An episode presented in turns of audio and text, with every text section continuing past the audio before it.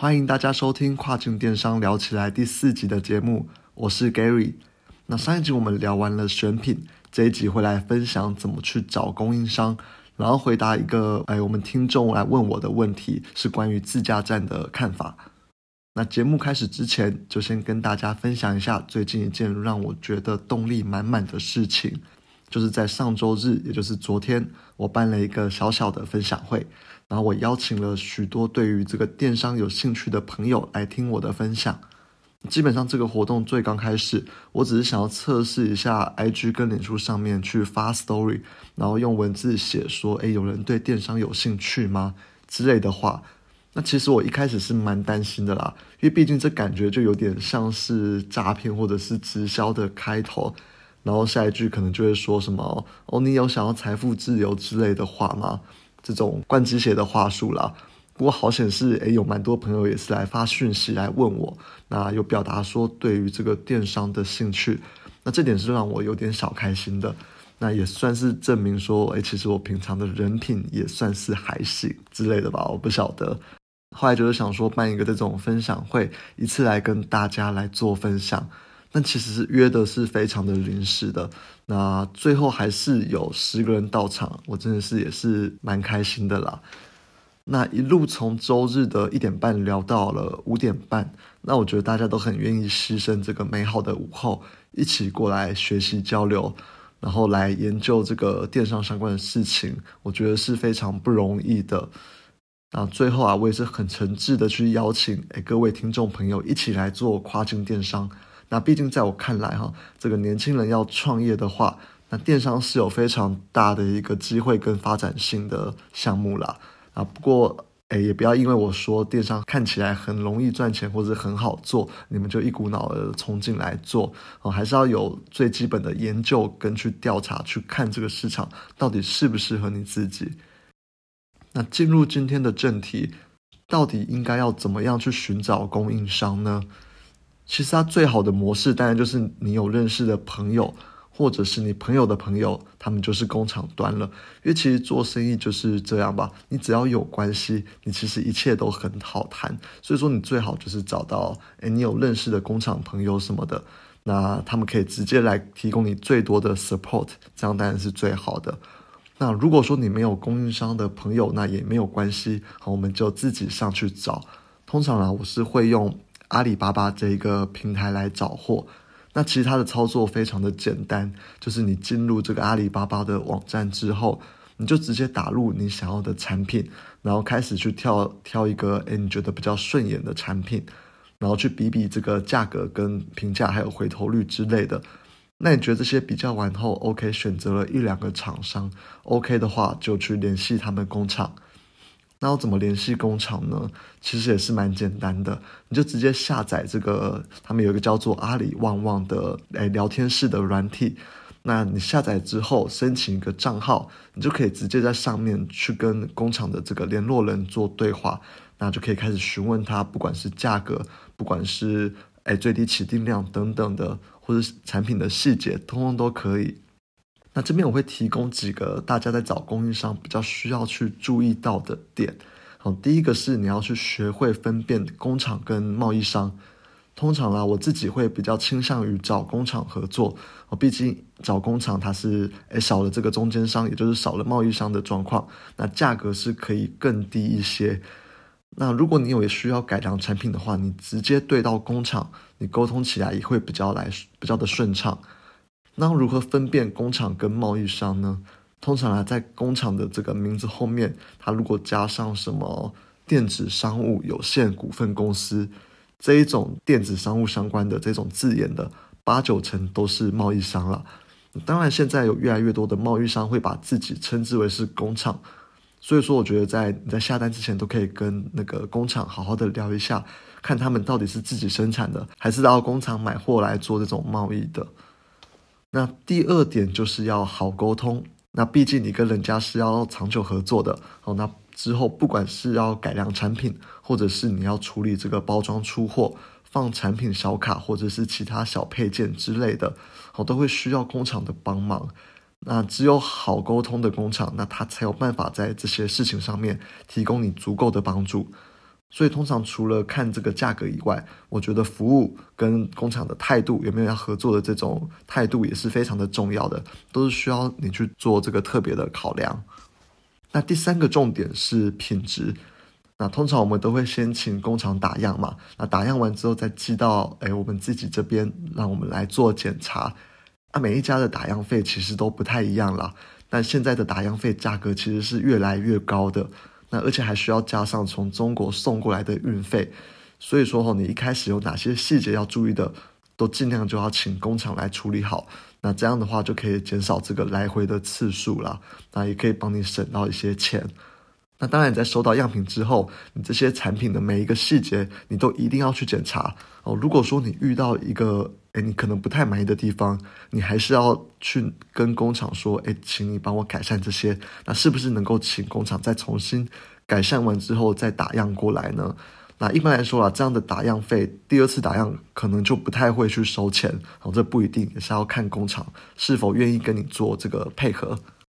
那第四点是最低起订量，也就是我们在说的 M O Q。 那这一点非常的重要，但也是大家常常会去忽略的一点。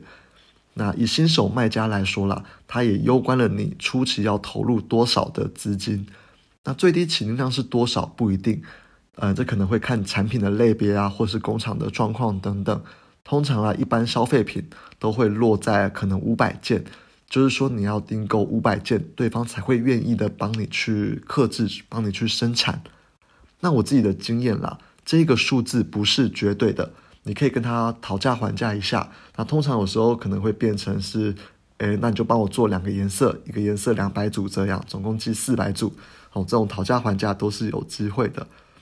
因为毕竟初期、哦、其实你都还不确定这个产品好不好卖，或者是说这个产品有没有什么问题啊，所以说压低最低起订量是非常非常重要的。那我这边跟大家说一个我自己其实非常不好的例子，给大家做个警惕好了。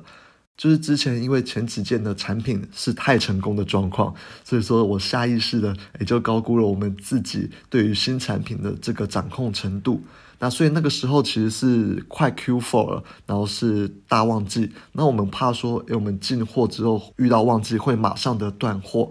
那也担心工厂会一时之间生产不出来啦，所以我们那时候就最后就决定说，诶在 Q 四 前我们一次订了两个四十尺柜的 High Q 的货柜的货，那这是非常非常多的货，一次下单之后一次寄到亚马逊去卖，那结果最后竟然是卖的不如预期。那我们少考量了一些因素啦，那这些都是成为后来诶这些继续要卖下一个产品的经验。然后 anyway 这两个四十尺柜的货我们销了一年整整都没有销完，那非常非常的惨。好啊，我自己用这种惨痛的经验去告诉大家说，诶新手卖家还是不要一次送太多的货，那大不了你之后再回来跟工厂做加订，然后赶快空运过去避免断货，我觉得啊都会比你库存销不完然后放在亚马逊那边浪费时间来得好。那最后提醒大家一点，就是在你下单之前，诶你可以去要一个工厂老板的微信，你直接打个网络电话给他，然后去简单的聊一下。那基本上你就可以说你是在做跨境电商的，那你想要有个就是长远做生意的伙伴之类的。那我觉得啊人与人之间的来往就是这样，好，你们多一份认识，多一份诶友情在，他给你做的产品就比较不会乱来，那未来的合作、嗯、我觉得也是非常有有帮助的。 OK， 那供应商的话就先聊到这边，那接下来来回答一下这个听众朋友询问的关于自架站的问题。那我这边先补充一下啦，我们说的自架站就是指像是 Shopify、Shopline 这一类的架站工具所去架设的网站，那不限于要从头去写 code。 那这位朋友是说他现在很常听到朋友在分享说他自己在台湾架了一个网站，然后就能够很快速的去卖东西，那现在也做得很好，那这听起来是很容易啦，然后就问我说诶我到底怎么看这一种自架站的方式。那我觉得在我说我怎么看之前，我就先来比较一下这个自架站跟电商平台，也就是我现在在做的亚马逊，来分析一下这两者的优缺点好了。首先我会比较的一个点就是在于平台的月费或是抽佣的费用。好，那自架站的话，基本上它费用是非常的低的，而大型电商平台像是亚马逊，它的抽佣高达了八到 百分之二十， 所以这一部分的话自架站是比较有优势的。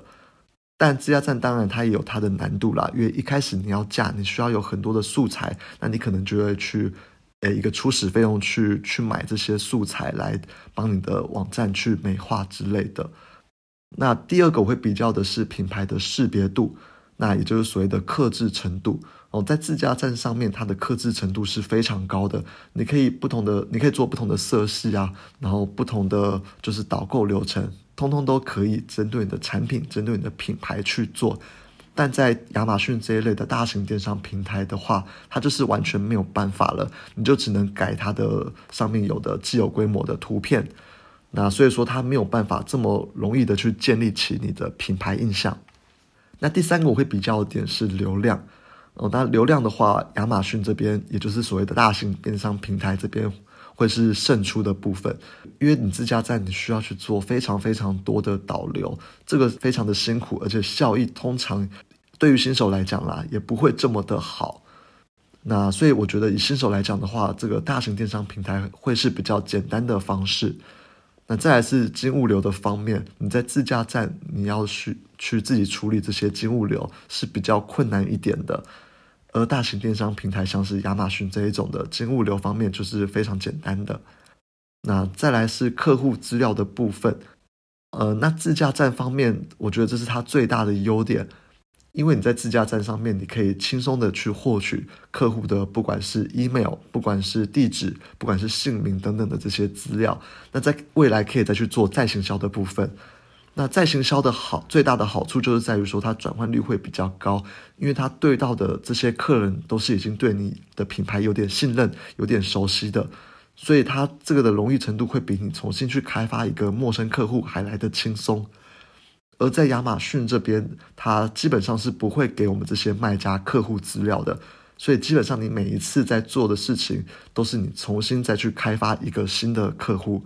好，所以这边的话我觉得自架站是会胜于亚马逊啦，在客户资料方面。那最后是网页的主导权，那自架站方面你会有完全的网页主导权，而在大型电商平台像是亚马逊上面可能就没有办法。那这个会影响到什么？哦，就是假如说你在做亚马逊上面你有一些违规的部分，那亚马逊可以有权限来把你的这个网站给暂时的停掉，那所以说你没有办法诶对于你的网站有完全的主导程度。那我觉得这就是比较诶做大型电商平台上面的一个小缺点。 OK， 那比较完之后回到我怎么来看自架站的这个问题好了。其实我没有办法评断两者谁比较好啊，毕竟都有人从里面去赚到钱啦。那我只能说哈，我就我自己的这一套逻辑跟方法论来说，你如果想要做跨境电商，也就是你想要做海外的电商生意，那我还是会比较倾向先从亚马逊，也就是先从这个大型电商平台来开始，因为毕竟亚马逊它的流量它就摆在这边了嘛。那你只要选品选得够好，你关键字你找好放好，你广告打好打满，你图片的导购流程你把它做好，那基本上哦，站内你把站内要做的事情都做满，你每天就能够累积一点点的金流。那你慢慢稳定之后，我觉得你再去做到自架站，也就是 Shopify 的部分，去透过 Shopify 来建立更多的自己的品牌形象，也能够让客人去从品牌官网去做结单。那我自己是觉得说诶，这是一个比较适合卖家的方法。那当然也不是要比较自架站跟这种大型电商平台谁比较好的这个问题，我觉得两者都各有它的优缺点。那对于新手卖家来说，诶，亚马逊基本上我觉得会是稍微比较容易的，所以我觉得整个流程会是先做亚马逊，再做到可能自架站，也就是 Shopify 的部分。那你如果一开始就要去做个 Shopify 的网站，其实啊，我觉得在于这个导流跟转换方面，你应该是会吃非常非常多的苦头的。OK， 那这一集的节目就先到这边，拜拜。